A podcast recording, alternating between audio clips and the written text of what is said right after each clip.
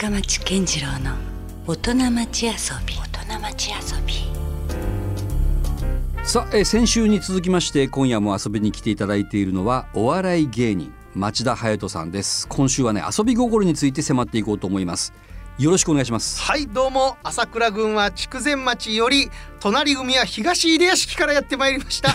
町田町田隼人でございます。どうぞよろしくお願いします。はあのねまあ今の話にもあったように、はい。もう朝倉といえばもう町田隼人というぐらいあ、はあは地域密着型のあ、ありがたいことでございますね。芸人どころか、はいはい。今やもうね農業とうんいううん仕事も加わって、はい。まあ、まさに、えー、反応反芸とはい。いう道をね新たに切り開いていこうという。はい。そういうのはもう先週ねいろいろやっぱ改めて分かったところなんですよ。はい。で今夜はもう遊び心というのがテーマでもあるし、ああーはいはいはい、まあだけどなんかやっぱりうん。全部つながってるね。そうですね。なんとなく印象としては。はいはいはい、うんうん。そのなんか先週聞いたあの野菜の出荷に関してもちょっと面白い一言を加えたりとか、まあ、名前そのものもねちょっと工夫したりとかっていうところで、まあ、ちょっとしたまあ農業で的なまあうまくかっこよく言えばですよ、はい。イノベーション的な要素もそこにはあるなってちょっと思いましたよ。イノベーションさせてもらっておりますイねノベーションよね。イノベーション をね使っていいですか今の。いやいや、まあ、使っていいかどうか知らんけど。でもそのぐらいのなんかねはいはい。勢いは感じましたよ。うん、なんかやっぱそう、農業の中にも遊び心をと思っておりますし、うん。自分が反応反芸で農業と芸をかけるって言ったらやっぱそこが一番芸が武器のところなんでうん、これを農業とかけずして何をかけるんやっていういや本当感じで本やっておりますね。当ね別に野菜を選ぶときに、うん。なんかちょっとこう人笑いクスッとするとか、はいはいはい。というだけでもちょっと新鮮よね。はい。うん。今だけあの大根はですね、うんあのあれとかもようあるでしょあの二股に分かれとったりするやつとか。ああちょっとこう女性の足っぽいとか、はいはいはいはい。なんかボディっぽいとか。あんなんとかにこうセリフのコマをつけたりとあかあはいはいそういうのでね最近思いついていっぱい書きようのがですね、うん。まあ、この褒め大根っていうのを。褒め大根。はい。大根に褒めてもらったらみんな気持ちよくなって買ってくれるんやなかろうかと思って。あ大根目線からのメッセージが。そうですね。でなんかこうセリフのコマみたいのをシールで貼り付けまして。でも大体あの朝倉弁みたいので、うん。なんだあと最近シュッとしたろ？とか。そういうのとか。まあベタに「あらそこの美人さん」とか。ねあと360度どっから見ても綺麗かねとか。あそれってじゃあ同じメッセージがいっぱい貼ってあるわけじゃなくて？あいろいろもうその日によって。あのあらあとよか手相場しちゃるとかですね。まあ言ったら適当やけど。そうですね。でもそれ見た人からすればなんか意外とね、うん。なんか本当にそれがこう言われてるかのような。なんかどれか刺されと思って。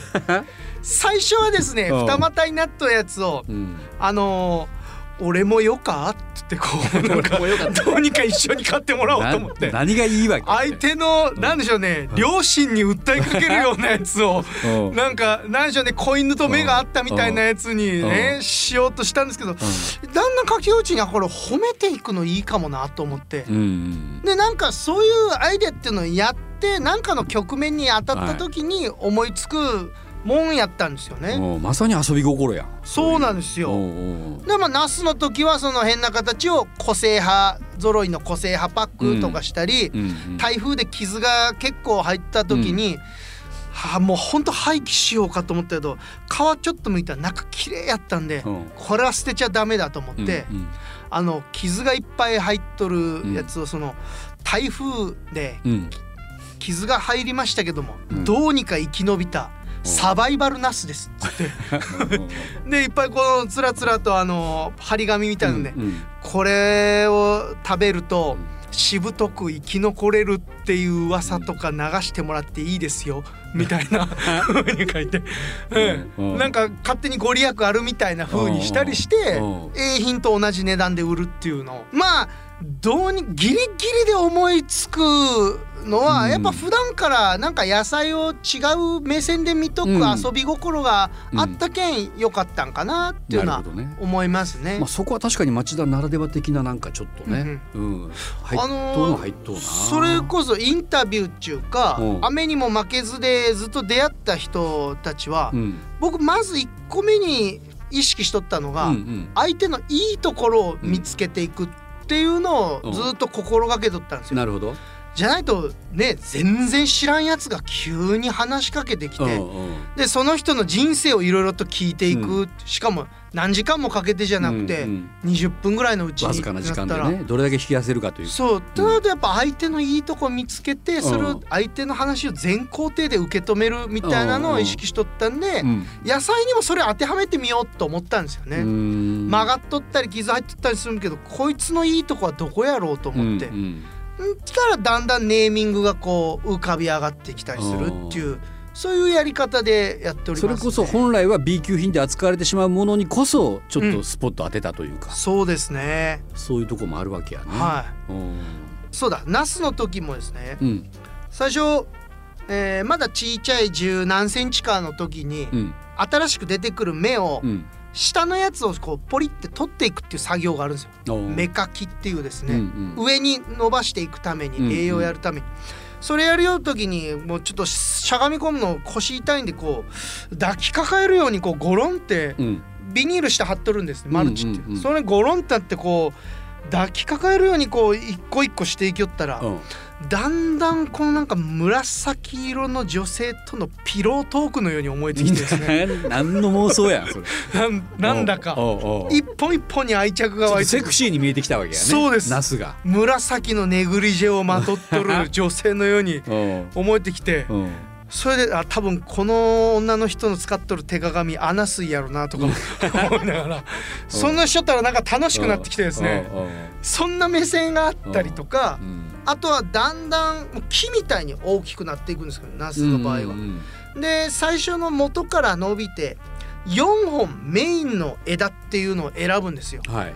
メインの枝をこう紐にくくりつけるうんっていう作業があるんですけど、うんそれ大体その一番根元から出てきた言ったら本家筋のやつがあるんですよ、うん本家となるメインのやつを大体は4本結びつけるけど、うんたまにどうかしたらこう分家の枝の方がうん。勢いがある時があって、はい、でその時角度とか勢いとかをすごいいろいろ加味してうん。うん本家の方を切り落とすことがあるんですよ。ほそれを俺やった時に、うん。これはこの一株がこれ王国やとしたら、う。うん。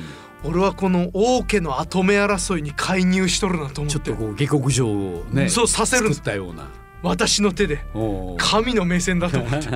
そんなんちょっとなんか楽しくなってきてそんなんを一緒にやるよ人に言ったらう。ん誰もそんなこと考えながらやっとらんよって。なるほど。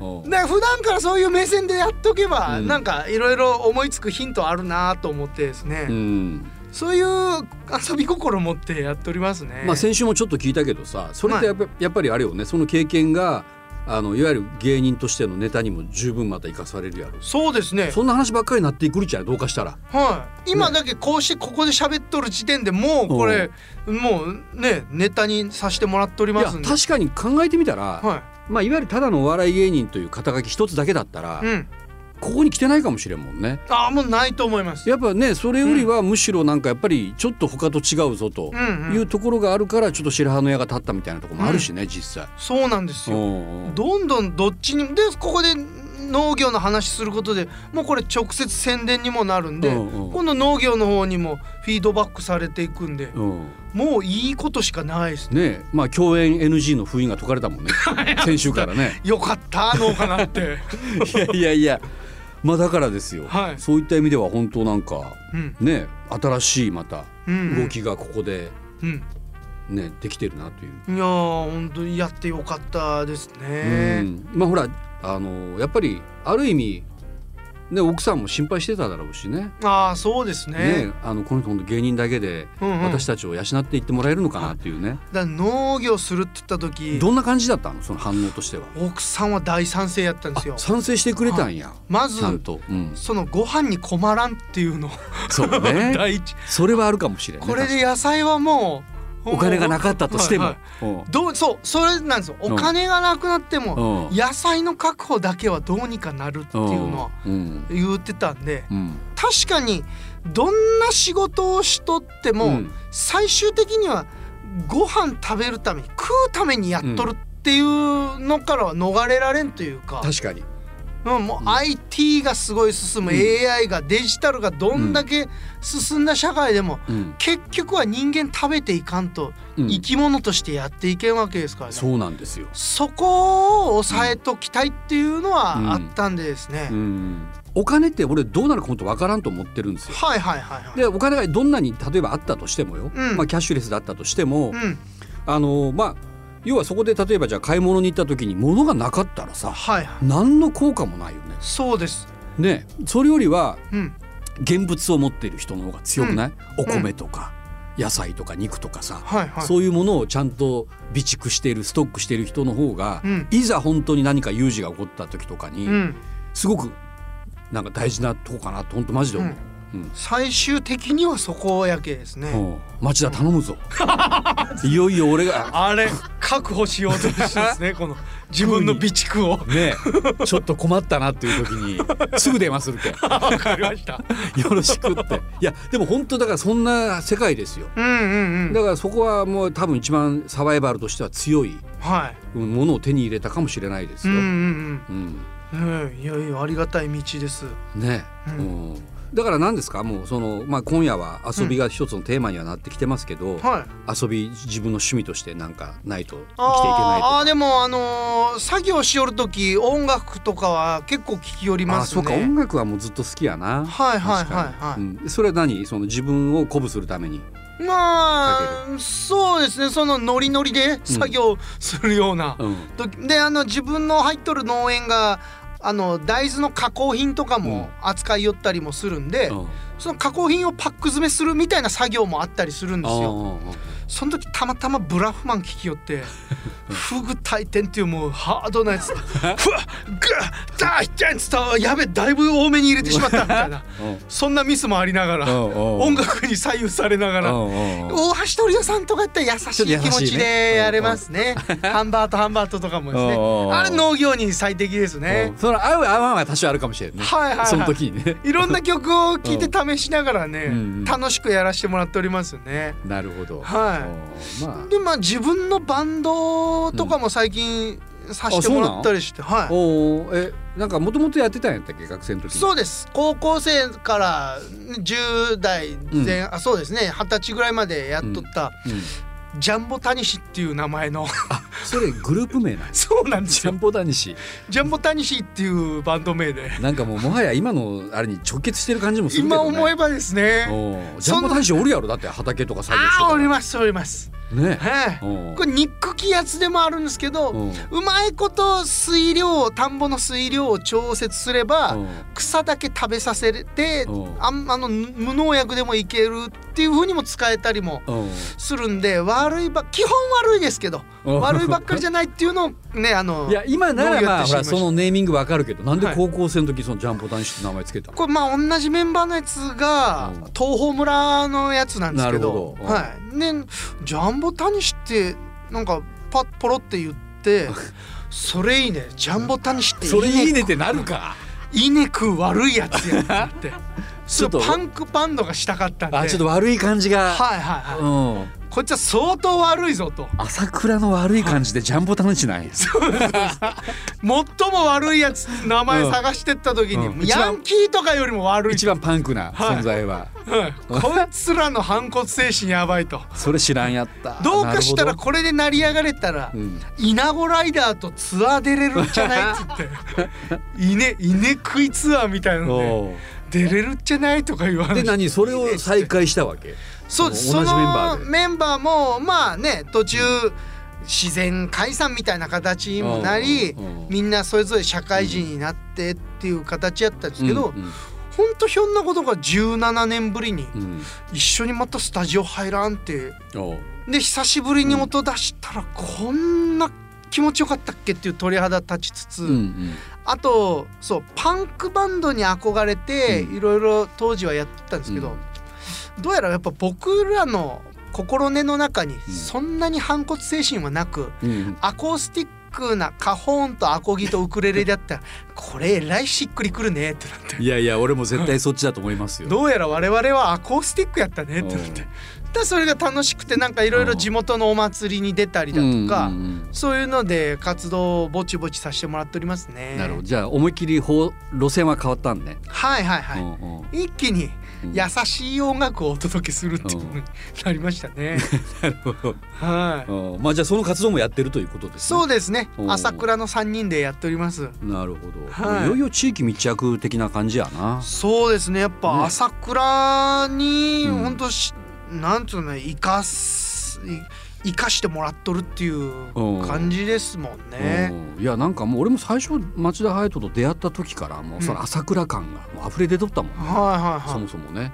うん。そのいろいろ僕もその元々のオーディションを突破したネタネタっていうか、うん。本当に朝倉のお調子もんやったんで、うん、ばあちゃんがクマンバチ殺した話とか。そういう。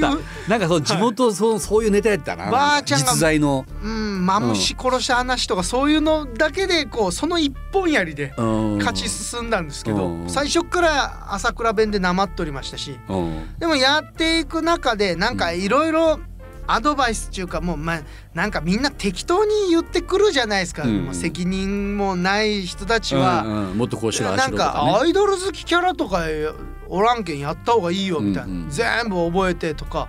そういうの言われて「はいはい」って全部うん。受け止めてやりよったら、うん。やっぱ自分の中にないもんっていうのはこうしっくりこんっていうか、まあ淘汰されていくか。そうなんですよ。ね、うん。パッと言われた時にうん反射で返せないんですよねコメントとかを。でいろいろ悩んで悩んでって何年間も悩んでたら、うん。やっぱ自分の中にあるもんなんやろうって思ったら朝倉そのものやなと思って、生きてきたもの全てになるなと思っうんて。なるほど。でやっぱもう朝倉を存分に生かしたもんやろうと思って、まあその象徴が朝倉幸男だしね。そうですね。う。ん結果それって遊び心っていうかう。ん小さい頃から自分の父ちゃんが喋りよる喋り口とか、うんうん。さしすせそがゆえんしゃししう「シェンバイ！ね。すまシェンバってんがシェン貸してくんなし」とか。そうね。それ博多弁的にもそんな風なとこあるけどね。そうです。あの、ん。世田谷で言いよったんですよこれを。うんう。ん当時は国士舘大学行ってて世田谷でも一番朝倉弁当年弁で取ったったよねシェミがバサルコスおりますばいとか言った。お父さんが朝倉幸男やそうそう。今思えばですね。ねうんでそういうのをずっと聞いとったんで、うんうんうん。それをまんまやっとるというか、なるほど。面白いと思ったきっかけは今でも覚えとるんですけど、うん。あのー同級生の同学年の野球部が、うん。あのー前の年あその年の春に甲子園行った、うん。えー高校と当たったんですよ、はい復興大上等と。でで甲子園ね行ったメンバーがもうほぼ全部おるんで、うん。夏もガチガチの本命でうんうん1回戦で当たって、うん。誰もが上等が勝つと思った時に、それうちの高校が勝ってしまってっていうかしかも3-0ぐらいやったかな、もう完封して勝って。であの NHK やら各局がこうインタビューにバッと来て、うん。であのしキャプテンやったああじゃあそのキャッチャーやったやつとかはあのしっかり答えていや分析してたんでうん。勝つと思ってました、うん。おおって。言うん。だだピッチャーのやつがどうでしたか？上等相手に言った。いや上等やけん。いや近っ発へちもったけん。マジ頑張りました、っていうのを家でニュースの画面で見た時に、ちょっと待ってと俺たちこんなになまっとんかと。客観的にめちゃくちゃゃ面白いやないかって。ここんな面白い言葉喋りよったんかっていうの、これはなんかうん。今後高校卒業して、うん。あの都会に行った時に使えるぞっていうのをうんうん。ピンときたんですよね。今思えばそれきっかけやったっていうのはありますね。なるほどね。もうその頃から朝倉もうネタはもうすでにそうです仕込まね。れつつあったわけだ。ピッチャーの柴田のおかげで同じ 今がありますね。なるほどね、まあ、はいそんなきっかけもあったと、なるほど。はまあそのサンセットお客さんとしても来てたし、いはいはい。まああるきっかけでそのまあ MC としてもねはい。出るようになったという話は、まあ、先週も聞きましたけど、うんうん。まあでもほらなんていうんやろあのまあこれねもうちょっと去年がまあまともには開催できなかったサンセットライブですけど、うんまあそこの愛も強いじゃない。2年間夏が来てないなっていうのはうん。まあありますよね。ね。はいはい。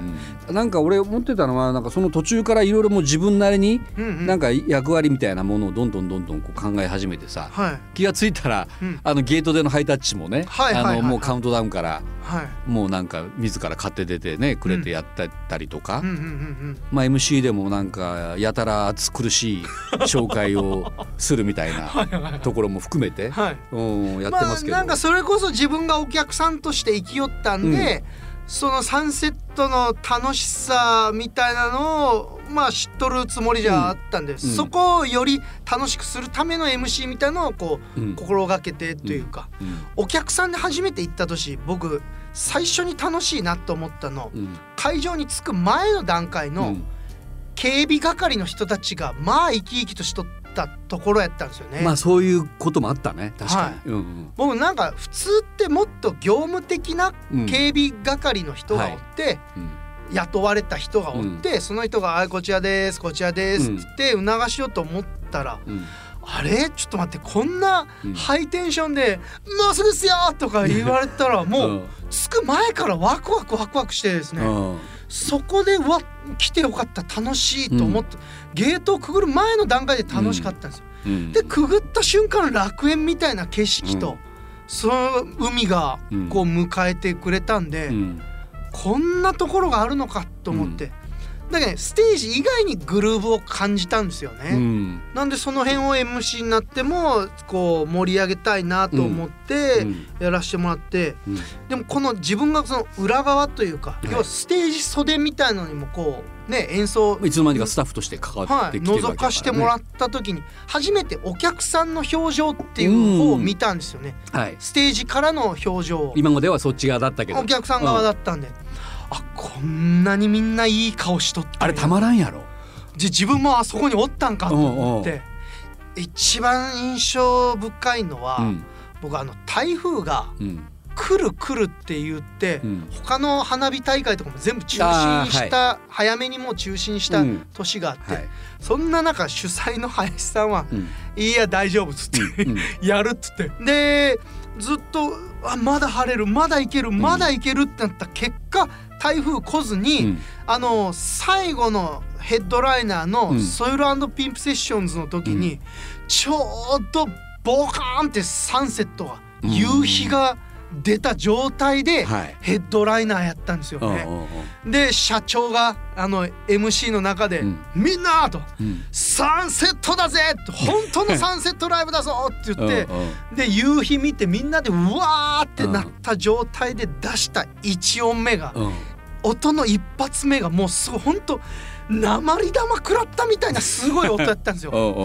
すっごい嬉しい音の鉛玉みたいのみんながどてっぱらに食らってうん。でぐわーってこう湧き上がってきたうん。笑顔とうおーっていう声がうん。あまりにもすごくてうん。ステージもすごかったよ。その一発目の音食らった時のお客さんの声と笑顔がうんあまりにもすごかったのいまだに忘れられるんですよね。うんやっぱ続けていくと時々そういう奇跡が起こるのよね。はい、いいものに関われたと思いました。いやもうねそうやってサンセットの話をしだしてもまた尽きないはい、感じなんですよねこれはこれでね。はい、なんだけども、うんまあね番組ですからそういう話ばっかりしとるわけにもいかないから、あ、まあ今日はあくまでも町田隼人とうん、いう人間にねフォーカスをしているところで言うとですよ。はい、どうなんですか？今後なんかやっていきたいこととか、はい、はい、はまあこういうふうにまあ今もうすでにね新しい道は開かれつつあるけれども、い。うん、うん、どうなんですか？これから。そうですね。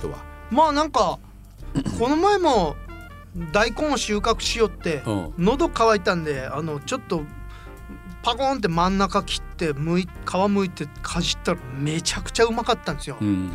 究極これなんか畑にちょっと机を1個ボンって置いてうん。そこに大根だけ1本ドンと置いてうん。さあどうぞ、うんあの召し上がりください、うん。みたいなうん。みたいなそういうサービスみたいな。究極そういうこととかやれたらいいなとか。ちょっと言ってることが全然わかんない。そのね 結局畑で食べる野菜が一番うまかったりするんで。まあまあまあまあわからんでもないですけど、ね。なんか他の人もうまんまでいいじゃないかと。そうですそうです。もういらんなんか別に味付けをするとか、はいはいはい。料理をしなくても、はい、この素材のまんまでどれだけ美味しいことかと。っていのもなんか味わうみたいなこととか、うん。うん。なんかそういうのもやってみたいなと思うし、うん。またね傷物とか、うん。そういうのが災害にあってとかいううん局面に当たった時にうん。またアイデア出てくるっちゃろうなと思うと、なんかその辺もワクワクしますうし、ん。マイナスをマイナスで終わらせないはい。ような農業を、うん、農芸と混ざり合うような農業そこはすごくあの、うん。いいと思いますよ。うん。ねもう要は今まで光が当たらなかったね、はいはいそういうそなんかの B 級品にうん。あえて価値がうん。生まれているわけやもんね。この前もなんで西日本新聞の方に取材してもらって、うん。副業複数のことを仕事をやる副業っていう時代結構聞きますもんね、うん。っていうふうに言われてはい。「町田さんそれを結構先駆けてあるのかもですね」って言われて、うんあ確かに。でも何でも2つ以上やればいいっていうもんじゃないなと、うん。相性があったりうん。パズルのピースみたいにこううまいことはまったりとか、うん。してだけど1個と1個の仕事をただ足す。1と1を足すんじゃなくて、うん。混ざり合って掛け合わせるような、うん。掛け算みたいなことなんじゃないですかねって言いよる途中で僕自分で気づいたんですよ。うん。これ20年前にこのこともあのみつるさん言うてたなと思って。あそうなの。人生は掛け算だ。うんうん。君がゼロなら意味がないって2行目まであの人言ってたなと思って、うんうんうん。今のもうみつるさん言ってたんで僕すごい恥ずかしいんでカットしておってくださいって言って。僕の言葉と思ってたらもう言われてました先人にあーでもねやっぱりすごいそこやっぱこれからかなと思う。だってうん。なんか、まあ、二足のわらじみたいなこともあんまりいい意味では使われてなかったけれども、はいはいはい。でもなんかやっぱこの時代ってなんかどんどんどんどんなんかあの本当まさに A と B が掛け合わされることによって、うん。また C というオリジナルなものになんかなるということはね、どんどんやっぱりあるべきだと思うし、はい。まあ、それがやっぱりすごく、まあ、さっきのまあ町田隼人じゃないけどもなんかもちろん何でもいいわけじゃなくて、うん。その相性とかを見極めながらう、んうん。絶対そういう道っていうのはうん。ありますよ。そこには掛け合わせるにはやっぱこう一つまみの遊び心っていうのはすごいススパイスとしてやしなくちゃならんもんとしてあるな確かと思います。にそのつなぎなのかスパイスなのか分からんけど、うんうんそこにまあお笑い的な要素がポッと入ると。うん。じゃないとやっぱガチガチの1と1を足すだけで終わってしまう気がしますもんね。うんうん。うん、なんかうん。あれですね。一番感覚としてはこうタレントとしてうん。横一線スタートで用意ドンでいろいろしのぎ削り合うというよりは、うん。僕はそのもうこの競技このレーンは自分しか走ってないですよっていうものを作る方うにパワーを注いでおりますね。うん、確かにねそういうとこあるかも。うんなんか多分何の仕事でもそれ言えるんかなと思ってですね。そしたら人と比べん心持ちになるというかうん。あいつの方がお金をどれだけ持ってるから幸せだとか、うんうんそういう人と比べてどうだというよりは自分がこの仕事とかうん。これをできて満足かどうかっていう人生を送っていけるんかなと思って、うん。はい、したらなんか豊かに生きていけるかなと思ってやっておりますね。なるほど。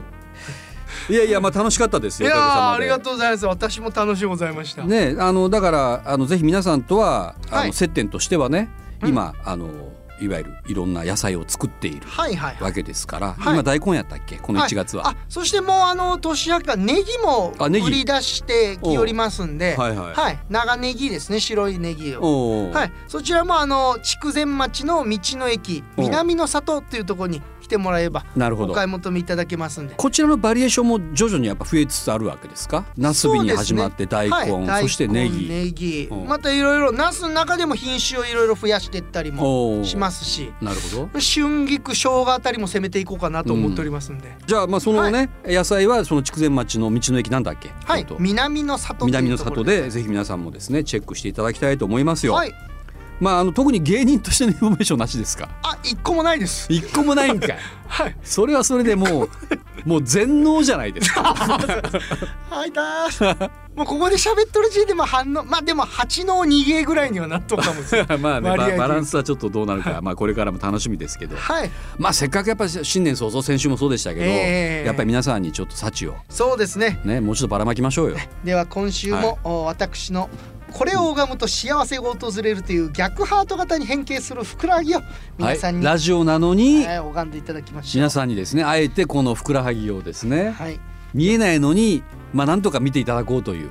それではえーラジオをお聞きの皆さんに、えー今年もいいことがありますように幸せを祈りまして幸あれーす。ありがとうございます。ありがとうございますまあ何回見てもすごいもんがありますわね、このありがとうございます、はい。別にこれ鍛え上げたふくらはぎじゃないんですよね。もともとあったふくらはぎ。そうです。あの親の遺伝で 母方なんですけどこれ友達作るためだけの筋肉です。だけど最近は農作業でちょっと成長しているそうなんですよ、太なりましたんでね。うんというね、えーということで先週2週にわたって、はい。えーあっという間の深町師匠と語らせてもらって本当に楽しい時間いや本当久しりぶりにねもう本当、もう共演 NG じゃなくてよかったなっ もうもうこのままやったらもう一生絡むこともないのかなと頑張思ってたけど、二代目深町健次郎を襲名するまでは はい、うん頑張りますんで。おまあようわからんけどじゃあお願いしておきますわ、その辺もね。今後ともよろしくお願いしておきます。はいということで町田隼人さんでした。ありがとうございました、ありがとうございました。Love FM Podcast. ラブ f m のホームページではポッドキャストを配信中。スマートフォンやオーディオプレイヤーを使えばいつでもどこでもラブ f m が楽しめます。ラブ FM.co.jp にアクセスしてくださいね。Love FM Podcast.